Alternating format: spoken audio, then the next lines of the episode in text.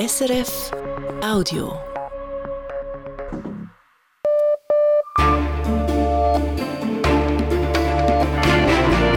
Radio SRF Echo der Zeit mit Roger Brendlin. Die Themen am 13. Februar. Russische Putschpläne in Moldawien. Was ist dran an den Geheimdienstinformationen aus der Ukraine? Wir schätzen ein und erklären die Hintergründe. Der Verteilkampf im bürgerlichen Lager. Die SVP beweist Konstanz bei den Wahlen in Zürich. Was bedeutet das für die FDP im Wahlkampf für den Herbst? Dann die Bestätigung für Giorgia Meloni in Italien. Die Partei der Ministerpräsidentin gewinnt zwei wichtige Regionalwahlen. Wo stehen ihre politischen Gegner und warum ist die Wahlbeteiligung so eingebrochen? Fragen an unseren Korrespondenten in Rom. Und die Megadürre im Wilden Westen. In den USA tobt ein Verteilkampf um das Wasser des Colorado-Flusses. Niemand will Wasser sparen. Nun droht ein Wassersparplan aus Washington. Echo der Zeit. Wir beginnen die Sendung mit einer Nachrichtenübersicht bei Christoph Studer. Eine Woche nach den schweren Erdbeben in der Türkei und in Syrien kehren die ersten Helferinnen und Helfer aus der Schweiz in die Heimat zurück. Die Mitarbeitenden der sogenannten Rettungskette werden am frühen Abend zurückerwartet. Sie haben alle ihr zugewiesenen Schadensplätze abgeschlossen, wie das Außendepartement EDA mitteilte. Das EDA geht inzwischen Hinweisen nach zu möglichen Schweizer Erdbebenopfern. Zum jetzigen Zeitpunkt gebe es dazu aber keine weiteren Auskünfte. Offiziell bestätigt sind bislang 37.500 Menschen, die in den beiden betroffenen Ländern tot geborgen wurden. Noch immer würden Zehntausende vermisst, schreiben Nachrichtenagenturen. Am Nachmittag berichteten Medien über einen 13-jährigen Jungen, der gut 180 Stunden nach dem Beben lebend geborgen worden sei. NATO-Generalsekretär Jens Stoltenberg hat sich zum abgeschossenen Ballon und drei weiteren unbekannten Flugobjekten über den USA und Kanada geäußert. Er erkenne darin ein neues Muster, sagte Stoltenberg vor den Medien. China und Russland hätten die Überwachung von NATO-Ländern verstärkt. Derweil beschuldigt nun Peking die USA, mit illegalen Ballonen über China geflogen zu sein. In Deutschland soll der ehemalige Präsident des deutschen Verfassungsschutzes Hans-Georg Maaßen aus der CDU ausgeschlossen werden. Der Parteivorstand leitet laut eigenen Angaben ein entsprechendes Verfahren ein. Maaßen wird unter anderem vorgeworfen, immer wieder rassistische Sprache verwendet zu haben. Er selbst weist dies zurück.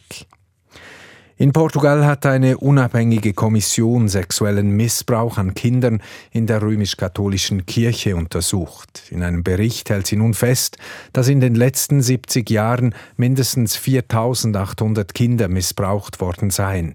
Mehr als drei Viertel der Täter seien Priester gewesen und die meisten der mutmaßlichen Opfer männlich.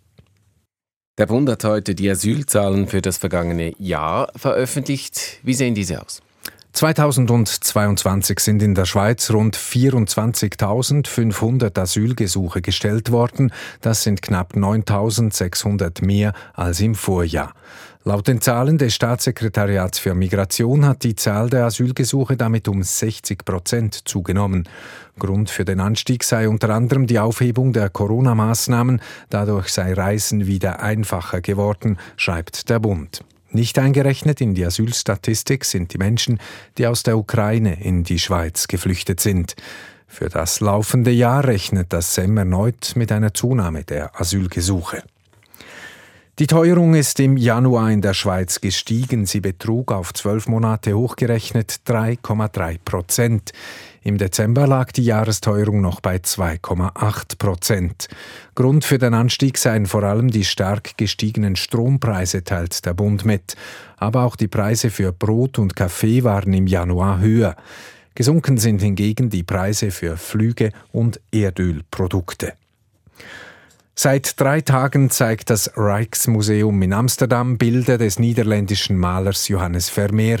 Nun melden die Organisatoren, sämtliche 450.000 Tickets für die Ausstellung seien verkauft. Diese dauert offiziell bis zum 4. Juni. Es werde nun geprüft, ob sie verlängert werden soll. Die Ausstellung zeigt 28 der wahrscheinlich noch 37 existierenden Gemälde Vermeers. Die Kunstwerke stammen aus sieben Ländern. Die Börsendaten von 18.04 Uhr geliefert von SIX. Der Swiss Market Index schließt bei 11.209 Punkten. Das entspricht einem Plus von 0,7 Prozent. Der Dow Jones Index in New York steigt um 1 Prozent. Der Euro wird zu 98 Rappen 68 gehandelt und der Dollar zu 92 Rappen 06. Und die Wetterprognose, Christoph Studer? Morgen hat es besonders am Vormittag gebietsweise noch Nebel- oder Hochnebelfelder, sonst wird es sonnig und mild. Die Temperatur bei 7 bis 12 Grad im Norden und um 15 Grad im Süden. Russland plant einen Putsch in Moldawien. Das zumindest berichtet der ukrainische Geheimdienst. Die moldawische Staatspräsidentin Maya Sandu hat sich heute am Fernsehen an die Bevölkerung gewandt, um diese vor Störversuchen, die aus Moskau gesteuert werden, zu warnen. Von russischen Umsturzplänen in Moldawien hatte zuvor schon der ukrainische Präsident Zelensky gewarnt, beim EU-Gipfel vergangene Woche. Die Ukraine habe einen russischen Plan zur Destabilisierung Moldawiens abgefangen, sagte er. Moldawien sucht die Nähe zum Westen, hat kurz nach Kriegsbeginn in der Ukraine den EU-Beitritt beantragt. Russland versucht schon länger, mehr Kontrolle über das Land zu erhalten. Osteuropa-Korrespondent Roman Fillinger erklärte mir im Gespräch kurz vor der Sendung, wie der russische Putsch in Moldawien gemäß ukrainischen Informationen denn ablaufen soll. Zumindest das, was man darüber weiß. Präsidentin Maya Sandu sagte heute, der russische Plan sehe vor, dass in- und ausländische Saboteure als Zivilisten getarnt öffentliche Gebäude in Moldawien angriffen, dass sie Geiseln nehmen und dass sie unter dem Deckmantel der russlandfreundlichen Opposition gewalttätige Proteste in Chisinau, der Hauptstadt, vor allem anzettelten. Ziel all dieser Aktionen, so Sandu, sei ein Machtwechsel in Moldawien. Aber eben, man muss schon sagen, diese Informationen kommen aus der Ukraine. Das ist der Kriegsgegner Russlands. Wie glaubwürdig sind diese Informationen? Sie klingen zumindest sehr glaubwürdig, weil sie gut zu den Worten und Handlungen des Kremls passen. Es ist noch keine zwei Wochen her, dass der russische Außenminister, das Sergei Lavrov, am russischen Staatsfernsehen drohte, Moldawien könnte die nächste Ukraine werden. Moldawien, sagte er, sei eines jener Länder, das der Westen gegen Russland aufstacheln wolle. Und das ist genau die Art von Begründung, mit der Russland ja auch seinen Angriff auf die Ukraine rechtfertigt. Und hat denn Russland auch schon konkretere Maßnahmen gegen Moldawien bis jetzt schon getroffen oder war das auch schon spürbar, dass Russland da sich einmischen will? Das war auf jeden Fall spürbar, besonders stark und besonders schwierig für Moldawien. Ist das spürbar, weil Russland am Grashahn gedreht hat? Das kleine Land zwischen der Ukraine und Rumänien war bis vor kurzem praktisch vollständig auf russisches Gas angewiesen. Diese Gaslieferungen hat Russland deutlich eingeschränkt.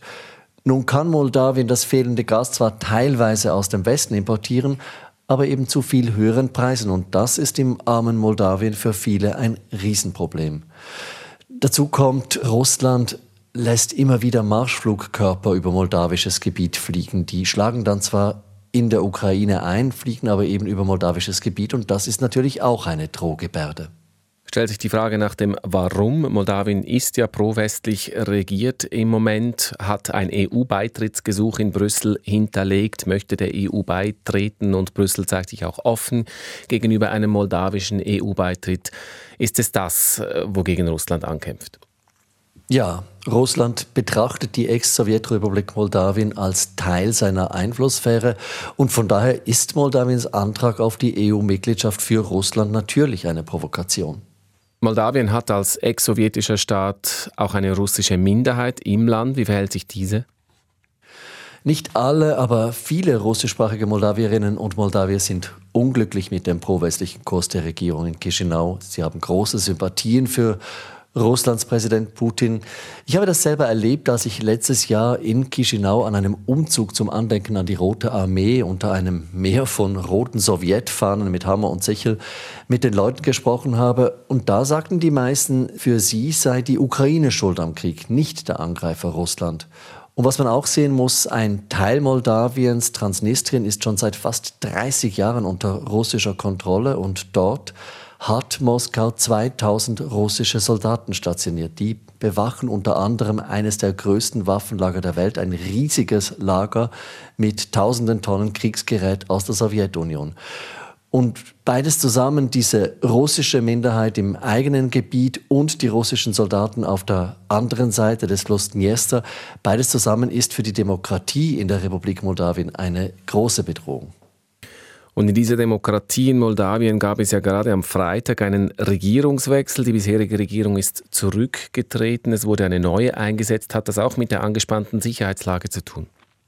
Ja, aber nicht nur. Offenbar gab es zwischen Präsidentin Maya Sandu und der abtretenden Ministerpräsidentin schon länger Spannungen, obwohl diese beiden Frauen zum selben pro-westlichen Lager gehören. Aber dass diese bisherige Regierungschefin, eine Ökonomin, jetzt durch den wichtigsten Sicherheitsberater der Präsidentin ersetzt wird, das ist schon ein Zeichen dafür, dass man derzeit in Chisinau die Sicherheitsprobleme für noch gravierender hält als die großen wirtschaftlichen Probleme Moldawiens. Das Gespräch mit Osteuropa-Korrespondent Roman Fillinger. Im Echo der Zeit am Montag. Die weiteren Themen. Wir ziehen zweimal Schlüsse nach Wahlen. Die Schlüsse, die die Regierung von Giorgia Meloni nach den Regionalwahlen in Italien ziehen kann, in der Lombardei und im Latium. Vorher noch die Schlüsse, die die SVP und die FDP nach den Zürcher Wahlen ziehen kann für die eidgenössischen Wahlen im Herbst. Dann Long-Covid im Arbeitsrecht. In den Niederlanden ein ungelöstes Problem, das Betroffene in die Armut treiben kann. Wir sprechen über das Spitalpersonal dort. Und Kriminalität ohne Dreck an den Händen. Cyberkriminelle arbeiten hochprofessionell wie in einem großen Unternehmen. Gestern hat der Kanton Zürich gewählt, nun versucht die politische Schweiz die Konsequenzen daraus zu ziehen für die eidgenössischen Wahlen im Herbst. Wir stellen hier die Frage, wie steht es um die Form der bürgerlichen Parteien? Erwartet worden war ein Aufschwung für die FDP. Gewonnen hat in Zürich aber eher die SVP. Dominik Steiner über die Machtverhältnisse im bürgerlichen Lager. Aufgeräumte Stimmung gestern Abend im Restaurant Rössli. Hier in Erlenbach am Zürichsee hat sich die SVP-Basis aus dem Bezirk Meilen versammelt, um bei Gerstensuppe und Weißwein das Resultat ihrer Partei zu feiern. Es ist wunderbar. Ich bin äh, schon über 30 Jahre in der SVP. Ich habe immer daran geglaubt. Jetzt hat es wieder mal geklappt. In den letzten Jahrzehnten verlor die Zürcher SVP stetig Sitze im Parlament bis gestern. Dass die Talfahrt ein Ende gefunden hat, freut auch den Zürcher Nationalrat Gregor Rutz. Ich bin froh um dieses Resultat. Als äh, stärkste Partei ist es natürlich nie einfach, äh, die stärkste Partei zu bleiben. Und wir haben noch am meisten hinzugewonnen von allen Parteien. Insofern glaube ich eine gute Grundlage dann auch für die Wahlen im Herbst. Der größte Zugewinn aller Parteien? Ja. Aber es ist halt doch nur ein halber Prozentpunkt, den die SVP in Zürich zulegen konnte. Verluste gestoppt? Ja, und doch ist die SVP weit entfernt von den 30 Prozent, die sie noch vor acht Jahren holte. Gregor Rutz ist allerdings überzeugt, dank ihren Kernthemen Migration und Sicherheit gewinne die SVP weiter. Jetzt haben wir Probleme mit dem Krieg in der Ukraine. Wir haben eine Migrationssituation, die völlig aus den Fugen gerät. Wir haben äh, die große Diskussion über die Energieversorgung, wo wir sehen, dass die Konzepte von Linksgrün nicht wirklich aufgehen. Und da sind vielen Leuten wahrscheinlich die Augen etwas aufgegangen. Den Wählerinnen und Wählern die Augen öffnen für ihre Rezepte will auch die FDP was gestern noch nicht richtig gelungen ist. In Zürich konnte sie ihren Wähleranteil nicht erhöhen, obwohl der Partei Gewinne vorausgesagt worden waren. Der Zürcher FDP-Nationalrat Andri Silberschmidt zu diesem Ergebnis. Man hofft natürlich immer, dass man mehr gewinnt, aber wenn man schaut, wie die anderen Parteien abgeschnitten haben, hat keine Partei so richtig gewinnen können. In diesem Sinne glaube ich, machen wir keine Freudensprünge, aber wir können auch zufrieden sein. Die Verschiebungen bei den Zürcher Wahlen seien derart klein, dass sie schwierig zu interpretieren seien, so Silberschmidt. Mit Blick auf andere kantonale Wahlen sieht der Vizepräsident der FDP Schweiz seine Partei aber in einer guten Ausgangslage. Wir äh, arbeiten als neues Präsidium seit gut zwölf Monaten tagtäglich daran, der FDP ein klares bürgerlich-liberales Profil zu geben. Wir haben fast alle kantonalen Wahlen seither gewonnen gestern auch in Basel-Landschaft über ein Prozentpunkt Zuwachs. Das stimme ihn optimistisch, so Andri Silberschmidt. Gleichzeitig tönt es von der FDP nicht mehr so angriffig wie noch im vergangenen Herbst, als Parteipräsident Thierry Burkhardt zum großen Angriff blies und das Ziel vorgab, die SP als zweitstärkste Partei abzulösen. Heute sagt FDP-Nationalrat Andri Silberschmidt, wir orientieren uns nicht an anderen Parteien. wenn es dann äh, so weit kommt, dass wir zweitstärkste Kraft in der Schweiz werden, wäre das auch schön. Aber letztendlich wollen wir die Wähler uns gewinnen, unabhängig wie sich andere Parteien schlagen werden. Die FDP setzt nicht zum erhofften Höhenflug an, die SVP schafft knapp die Kehrtwende. Und doch blicken diese beiden bürgerlichen Parteien zuversichtlich auf den Wahlherbst. Dominik Steiner aus Zürich war das. Die beiden wichtigsten Regionen Italiens mit zusammen 13 Millionen Wählerinnen und Wählern haben gestern und heute gewählt. Gewählt wurde in der Lombardei mit der Wirtschaftsmetropole Mailand als Hauptstadt und im Latium, der Region, in der das politische Zentrum Rom liegt. Die Wahlen in der Lombardei und im Latium galten als Stimmungstest für die neue rechtsnationale Regierung von Ministerpräsidentin Giorgia Meloni. Bis um 15 Uhr waren die Urnen geöffnet. Die ersten Resultate zeigen nun, das Mitte-Rechtsbündnis hat die Wahlen in beiden Regionen gewonnen vor allem die Fratelli d'Italia von Giorgia Meloni. Meine Frage deshalb jetzt an Italien-Korrespondent Peter Vögeli, mir zugeschaltet aus Rom. Meloni kann beruhigt sein, ist das so? Ja, Giorgia Meloni kann definitiv gut schlafen heute Abend oder ausgiebig feiern, je nachdem. Ihre Fratelli d'Italia haben in der Lombardei brilliert. Sie sind die stärkste Partei. Sie haben im Latium gewonnen, sind auch dort die stärkste Partei. Die Fratelli sind also die führende Kraft in den Rechtsbündnissen und diese Rechtsbündnisse haben in der Lombardei die Regierung gewonnen, wie traditionell, aber neu auch im Latium. Und diese Regionalwahlen in den wichtigsten zwei Regionen bekräftigen den Wahlsieg Melonis auf nationaler Ebene vom vergangenen September. Was will sie also mehr als dieses Resultat? Und interessant ist ja vor allem die Lombardei, wo das Rechtsbündnis zwar schon vorher an der Macht war, aber es hat dennoch einen kleinen Machtwechsel gegeben, nämlich vorher war es ja die Lega von Matteo Salvini, die die Regierung angeführt hat und jetzt ist, sind es eben die Fratelli d'Italia. Es hat da also einen Wechsel gegeben. Was bedeutet denn das für den Machtkampf, den Giorgia Meloni mit Lega-Chef Matteo Salvini austrägt? Also der Absturz der Lega auf den dritten Platz in der Lombardei, in ihren Stammlanden, das ist eine heftige Niederlage. Matteo Salvini ist zwar geschwächt in Rom, er bleibt aber innerhalb seiner Partei noch im Moment unangefochten als Chef der Lega. Warum? Er schmeckt vielleicht vielen nicht mehr in der Lega, er ist aber immer noch der Brand dieser Partei. Oder anders gesagt, vielleicht schmeckt einem der Hamburger von McDonald's nicht, aber der Hamburger, das ist McDonald's und das gilt auch jetzt noch für Salvini. Und der dritte im Bunde der Regierungskoalition im Zentralstaat ist Silvio Berlusconi und seine Partei, die Forza Italia. Wo steht denn er nach den Regionalwahlen in der Lombardei und im Latium? Berlusconi selbst, er ist unangefochten innerhalb seiner Partei, der Forza Italia, denn er ist diese Partei. Er besitzt zwei große TV-Sender, seine Konkurrenten haben die Partei verlassen.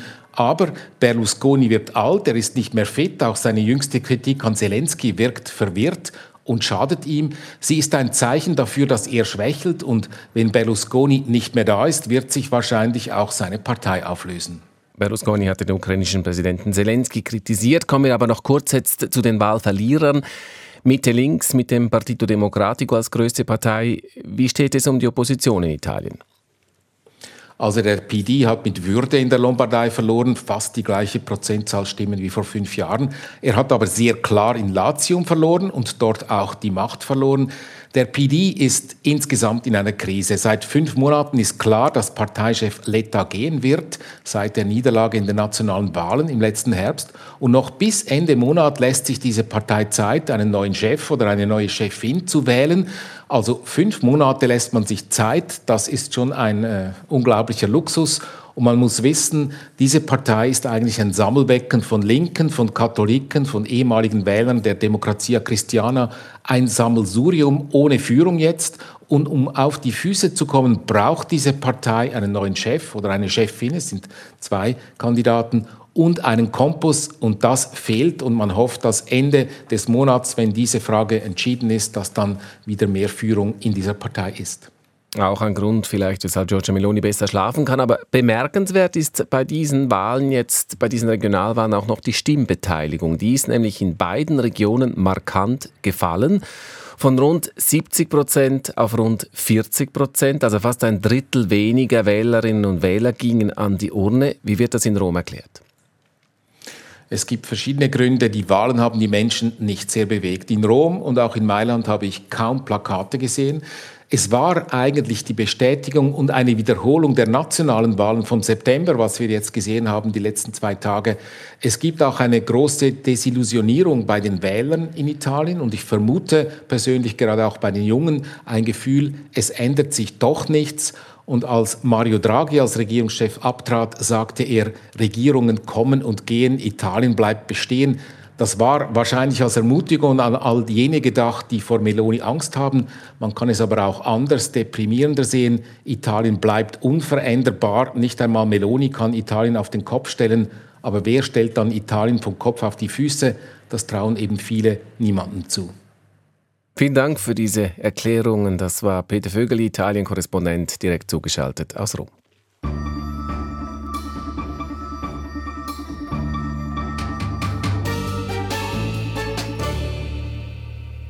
Covid-19 als Krankheit hat ihren Schrecken verloren. Es bleibt Long-Covid. Da sind noch viele Fragen offen. Long-Covid betrifft oft auch Personen im Gesundheitswesen. Sie waren es ja, die auf dem Höhepunkt der Pandemie in den Spitälern im Coronavirus stark ausgesetzt waren.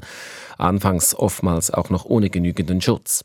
In den Niederlanden haben nun zwei Gewerkschaften gegen den Staat geklagt, um Ärztinnen und Pflegern zu helfen, die von Long-Covid betroffen sind. Es geht um finanzielle Nothilfe vom Staat, weil die Betroffenen keinen Lohn mehr erhalten. Am Freitag wird die Klage vor Gericht verhandelt. Thomas Werfuss, unser Mitarbeiter in Den Haag, hat mir erklärt, um was für Fälle es bei dieser Klage der niederländischen Gewerkschaften denn geht. Es geht um über 1000 Krankenpflegerinnen und Krankenpfleger, Ärztinnen und Ärzte, Leute, die in Altersheimen arbeiten, die nach zwei Jahren entlassen worden sind weil wenn man zwei Jahre krank ist, wird man in den Niederlanden entlassen. Und man bekommt dann zwar ein Überbrückungsgeld, aber das nicht ausreichend zum Leben. Es gibt Leute, die müssen ihr Haus verkaufen, weil sie ihre Hypothek nicht mehr bezahlen können. Es gibt Leute, die müssen zu den Tafeln, wo man gratis Essen gespendet bekommt. Und das alles in Abwartung der Prozedur, um eine Erwerbsunfähigkeitsrente zu bekommen. Das kann hier sehr lange dauern und für die die Übergangszeit verlangen die Gewerkschaften dieses Überbrückungsgeld, damit die Leute ein menschenwürdiges Leben führen können. Und um wie viel Geld geht es da? Was wollen die Gewerkschaften mit der Klage konkret erreichen? Die Gewerkschaften wollen konkret, dass jeder Betroffene so ungefähr 23.000 Euro bekommt, bis diese ganze Schuldfrage abschließend geklärt ist. Denn es ist ja auch nicht klar, wer nun daran schuld ist, dass die Leute so krank geworden sind. Es gab ja in den ersten Monaten unzureichend Atemschutzmasken, unzureichend Schutzanzüge. Die Regierung argumentiert, ja, die Krankenhäuser müssen halt als Arbeitgeber ihre Mitarbeiter schützen, aber die Krankenhäuser sagen, es gab ja nichts zu kaufen. Und der Staat ist zuständig für solchen Schutz, für Katastrophenschutz. Das wird also noch ein sehr langwieriges Verfahren geben, das alles zu klären. Und deswegen wollen die Gewerkschaften, dass der Richter am Freitag sagt, den Betroffenen muss für die Übergangszeit geholfen werden mit einem Vorschuss von 23.000 Euro. Und später sieht man dann, wie viel sie kriegen müssen, wenn man auch berechnen kann, wie viel sie noch in ihrem weiteren Arbeitsleben hätten verdienen können, wenn sie nicht so krank geworden wären. Also diese Betroffenen fallen eigentlich in ein Loch nach der Entlassung, haben kein Geld mehr für ihr tägliches Leben. Betrifft dieses Problem nur die Pflegerinnen und Pfleger und warum eigentlich 23.000 als Überbrückung? Es gibt natürlich auch Lehrer, die krank geworden sind und andere Berufe, in denen Leute Long-Covid bekommen haben. Nur, die Gewerkschaften haben sich die Leute in der Pflege, in den Altersheimen ausgesucht, weil bei denen ja so deutlich ist, dass sie in Zeiten der Not so einen wichtigen Beitrag geleistet haben an die Gesellschaft. Und diese Leute lässt man jetzt im Regen stehen. Und die Gewerkschaften plädieren jetzt also auf 23.000 Euro pro Person. Eben warum 23.000 pro Person? Ist das ein Erfahrungswert oder wie kommt man auf diese Zahl? Nein, das ist eine Zahl, die sich herleitet aus vergleichbaren Fällen von Berufskrankheiten, wo keine ausreichenden Schutzmaßnahmen getroffen wurden, wie zum Beispiel Leute, die mit Asbest gearbeitet haben, in Zeiten, als man noch nicht wusste, wie gefährlich das ist, oder Leute, die mit giftigen Lacken gearbeitet haben, für diese Leute gab es auch spezielle Regelungen, mit denen ihnen in der Übergangszeit entgegengekommen wurde. Jetzt rechnen wir mal, es geht eben um ungefähr 1000 Fälle, vielleicht kommen noch mehr dazu, auch in den nächsten Monaten. Jede dieser Personen möchte gut 23.000 Überbrückungshilfe, es macht 23 Millionen.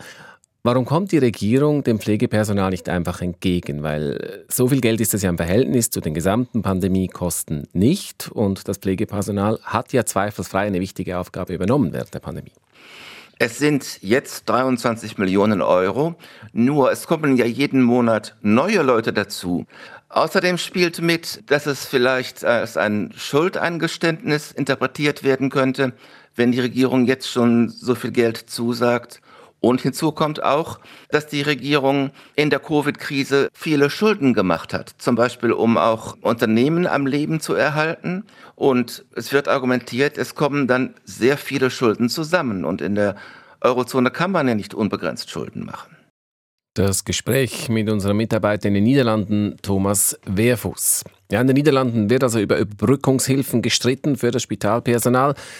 Die Wissenschaft, die macht derweil Fortschritte, wenn es darum geht, Long-Covid als Krankheit zu verstehen, Fortschritte bei Therapieansätzen oder beim Abschätzen der Krankheitslast. Dazu aus der Wissenschaftsredaktion Katrin Zöffel. Die Spannbreite einer akuten Corona-Infektion ist enorm. Von symptomlos bis tödlich ist alles möglich. Ähnliches gilt für Long-Covid. Die allermeisten werden nach der Infektion wieder völlig gesund. Manche durchleben einige Wochen oder Monate, in denen sie nicht so fit sind, erholen sich aber komplett. Andere verlieren auf längere Zeit ihren Geruchssinn, bleiben aber sonst die gleichen. Für wieder andere verändert sich das Leben völlig, vielleicht für immer. Was akute Infektion und Long-Covid unterscheidet, die akute Infektion trifft vor allem ältere Menschen schwer. Bei Long-Covid ist die Altersverteilung anders. Am höchsten ist das Risiko für jüngere Frauen. Die Mehrheit der Long-Covid-Fälle entwickelt sich nach einer milden, akuten Infektion bei Menschen im besten Alter. Was die Mechanismen angeht, sind sich Forscher inzwischen weitgehend einig. Es gibt mehrere, die hinter Long-Covid stecken können. Sie können gleichzeitig nacheinander oder für sich auftreten. Immer mehr Studien belegen, dass an verschiedenen Stellen im Körper über Monate Viren oder Virenschnipsel zurückbleiben können. Diese Reservoire sorgen für eine Art Dauerentzündung im Körper. Zweiter Mechanismus, ein Autoimmuneffekt. Das Virus bringt das Immunsystem der Betroffenen so durcheinander, dass ihr Immunsystem den eigenen Körper angreift. Nummer drei. Die Corona-Infektion weckt im Körper schlummernde andere Viren wieder auf. Und schließlich etwas, das vor allem Menschen betrifft, die einen schwereren Verlauf hatten, direkte Gewebeschäden, die der Körper nicht mehr reparieren kann. Therapien werden gerade erst entwickelt. Die besser verstandenen Mechanismen bieten nun Ansatzpunkte. Bis die klinischen Studien Resultate liefern, wird es aber noch dauern. Solide Zahlen zur Krankheitslast sind rar. Praktisch alle Studien haben Schwächen. Eine aus Großbritannien etwa schätzt, dass im Herbst 2022 2,1 Millionen Menschen im Land betroffen waren. Doch sie beruht auf Angaben der Betroffenen. Selbst die Häufigkeit von Long-Covid nach einer Infektion ist nicht gut zu erfassen. Vielleicht 5 Prozent, vielleicht mehr, vielleicht weniger. Es wird weitere Studien geben, richtig gute Zahlen aber wohl nie. Neu ist das Langzeitphänomen eigentlich nicht. Auch andere Viren können dauerhaften Schaden im Körper anrichten. Myalgische Enzephalitis etwa oder chronische Fatigue. Experten und Forscherinnen sind also im Grunde nicht überrascht. Neu ist die schiere Menge, mit der das Phänomen in der Folge dieser Pandemie auftritt. Zum Stand der Forschung bezüglich Long-Covid Katrin Zöfel. Wir sind im Echo der Zeit und haben noch ein bisschen Wild-West-Romantik auf Lager, also eigentlich, wenn wir ehrlich sind, geht es eher um die Zerstörung der Wildwestromantik am Colorado-Fluss, weil dieser immer weniger Wasser führt. Zuvor jetzt aber noch ein Beitrag aus der digitalen Welt. Die Universität Zürich ist seit über einer Woche Ziel einer groß angelegten Cyberattacke. Und sie ist kein Einzelfall. Universitäten und Spitäler im gesamten deutschsprachigen Raum sind derzeit betroffen. Und auch das ist eigentlich nichts Außergewöhnliches. Jedes Jahr wird ein Drittel aller Unternehmen in der Schweiz digital angegriffen. Dabei haben alle Angriffe etwas gemeinsam. Die Cyberkriminellen sind hochprofessionell und wirtschaften eigentlich wie Großkonzerne. Wirtschaftsredaktor Pascal Lago darüber, wie schwierig der Kampf dagegen ist. Die Cyberkriminellen wollen Geld von ihren Opfern erpressen. Dafür verschlüsseln sie IT-Systeme und stehlen sensible Daten. Rückgängig machen sie das alles nur gegen Lösegeld. Alleine in der Schweiz entsteht dadurch jedes Jahr ein wirtschaftlicher Schaden in Milliardenhöhe. Dabei gehen die Cyberbanden hochprofessionell vor. Das sagt Mark Kurf, Gründungsmitglied von Skip, einem Unternehmen für IT-Sicherheit. Es gibt verschiedene Teams, es gibt Entwickler, es gibt Leute, die sind für die Webseiten zuständig, es gibt Leute, die sind für den Support zuständig, falls ein Kunde zum Beispiel oder ein Opfer äh, zahlen möchte, aber äh, das nicht kann, weil es sich mit Bitcoin nicht auskennt. Also das ist sehr stark äh, professionalisiert. Es gibt eine professionelle Arbeitsteilung. Die einen programmieren die Schadsoftware, andere hacken die Computer der Opfer und wiederum andere erpressen dann das Lösegeld. Dafür müssen sie sich untereinander nicht einmal kennen. Die Cyberkriminellen kommunizieren anonym über das Darknet. Das ist eine Plattform für illegale Machenschaften. Eintreten kann man dort nur auf Einladung. Mark Ruff spioniert im Darknet nicht nur Erpresserbanden, sondern auch illegale Waffenmärkte aus. Eine Person muss bürgen für die Person, die eingeladen wird. Also sobald eine der beiden äh, einen Regelverstoß ausübt, verlieren beide die Position im Markt. Also ähnlich ein bisschen wie bei einem besseren Golfclub. Und das macht es natürlich sehr aufwendig. Also wir hatten einen Waffenmarkt, dort hatten wir 16 Monate, bis wir diesen infiltriert hatten, weil wir uns zuerst in der ganzen Waffenszene eigentlich beliebt machen mussten. Damit die Cyberbanden ihm glauben, dass er wirklich am Kauf von Erpresserdaten oder Waffen interessiert ist, muss er vieles berücksichtigen, wenn er sich eine falsche Identität zulegt. Wenn ich zum Beispiel eine 9 mm kaufen möchte, kann ich ja mich als Schweizer ausgeben. Aber wenn ich 20 Panzerfäuste kaufen möchte, dann ist das geopolitisch nicht plausibel. Ähm, aber eben, was bin ich dann, wenn ich zum Beispiel 20 Panzerfäuste kaufen möchte? Dann bin ich vielleicht ein Russe. Dann habe ich aber genau das Problem, dass äh, mein Gegenüber vielleicht auch ein Russe ist und mit mir Russisch sprechen möchte.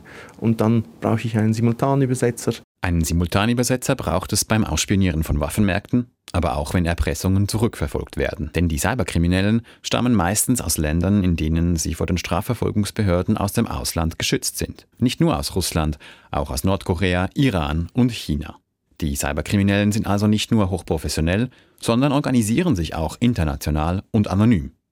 All das macht es so schwierig, sie zu fassen, weshalb das Milliardengeschäft weiterhin florieren dürfte die organisierte Cyberkriminalität als Milliardengeschäft. Unter diesem Titel gibt es auch noch mehr zum Thema, nämlich im Wirtschaftspodcast Trend.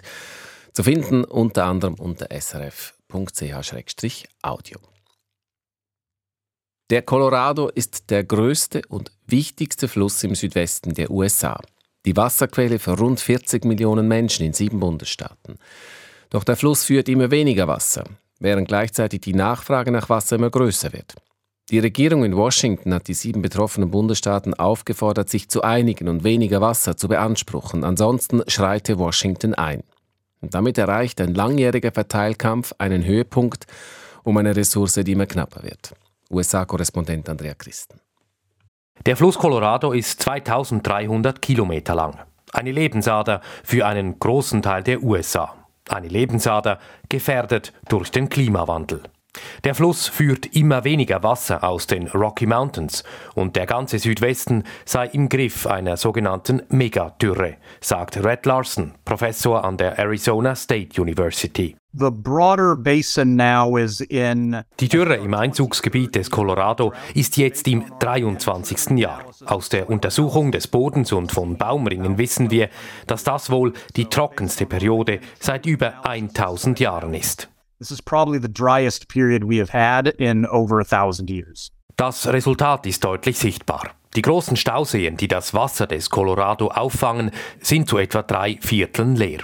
Ein Problem für die sieben Bundesstaaten, die auf dieses Wasser angewiesen sind. Vor 100 Jahren haben sie sich geeinigt darüber, welchem Bundesstaat wie viel Wasser zusteht. Schon damals sei man von mehr Wasser ausgegangen, als der Fluss in Wirklichkeit führe. Die Streitereien um das Wasser hätten eine lange Vorgeschichte, doch jetzt mit dem Klimawandel entspreche dieses Abkommen erst recht nicht mehr der Realität, sagt Larson, ein Experte für Wasserrechte. All diese Bundesstaaten haben Anrecht auf eine bestimmte Wassermenge, aber der Fluss gibt diese Menge schlicht nicht her. In diesem Konflikt geht es also vor allem darum zu entscheiden, wer bekommt das Wasser, wie viel davon und in welcher Reihenfolge. Who gets the water, how much and in what order? Ein neues Abkommen muss her. Die Bundesregierung in Washington hat die sieben Bundesstaaten aufgefordert, etwa einen Drittel weniger Wasser aus dem Fluss zu nehmen. Betroffen sind Kalifornien, Arizona, Nevada, Colorado, Utah, Wyoming und New Mexico. Sie müssen auf Wasser verzichten, auch in der Landwirtschaft. Depending on where you are in the basin, somewhere between 70 and 80 percent of all of the water. 70 bis 80 Prozent des Flusswassers werden für die Landwirtschaft verwendet. Es kann schlicht keine Lösung geben, wenn die Bauern nicht auf einen Teil des Wassers verzichten. So there is no solution to this problem that doesn't involve farmers taking less water. Die Regierung von Präsident Joe Biden will, dass sich alle sieben Bundesstaaten auf ein neues Abkommen einigen. Aber das ist bis jetzt nicht gelungen. Zwar haben sechs Bundesstaaten einen Vorschlag präsentiert für eine Neuverteilung des Wassers. Doch Kalifornien stellte sich quer und erarbeitete einen eigenen Vorschlag. Kalifornien ist landesweit der größte Hersteller von Agrarprodukten und verbraucht bei weitem am meisten Wasser aus dem Colorado. Eine Einigung sei nicht in Sicht, sagt Red Larson. Bereits seien zwei Fristen verstrichen, die Washington gesetzt hatte, die letzte Ende Januar. Larson hofft, dass die Regierung in Washington jetzt einschreitet. We're now far enough apart between California's proposal and the other six states. Kalifornien und die anderen Bundesstaaten liegen mit ihren Vorschlägen zu weit auseinander. Ich glaube, ohne die Gerichte oder ohne die Bundesregierung wird es keine Einigung geben. Or without the federal government making its own proposal to sort of force us to come together. Sollte die Biden-Regierung den Bundesstaaten einen Wassersparplan aufzwingen, so würden diese wohl dagegen vor Gericht ziehen. Die Richter hätten dann das letzte Wort. So oder so, die sieben Bundesstaaten müssen mit immer weniger Wasser aus dem Colorado rechnen. Und was sich im Südwesten abspiele, wiederhole sich auch anderswo in den USA. Wegen Streitigkeiten um das knapper werdende, kostbare Wasser sei in den letzten Jahren eine ganze Reihe von Bundesstaaten bis vor den obersten Gerichtshof gezogen, sagt Wasserrechtsexperte Red Larson. Solche Konflikte seien nicht neu, sie seien aber häufiger geworden, wegen des höheren Verbrauchs und wegen des Klimawandels. Der Streit um Wasser in den USA von Andrea Christen. Er setzt den Schlusspunkt. Das war das Echo der Zeit am Montag, dem 13. Februar, mit Redaktionsschluss um 18.37 Uhr. Verantwortlich für die Sendung war Markus Hofmann, für die Nachrichten Marisa Eckli und am Mikrofon, ich verabschiede mich, Roger Brendli. Das war ein Podcast von SRF.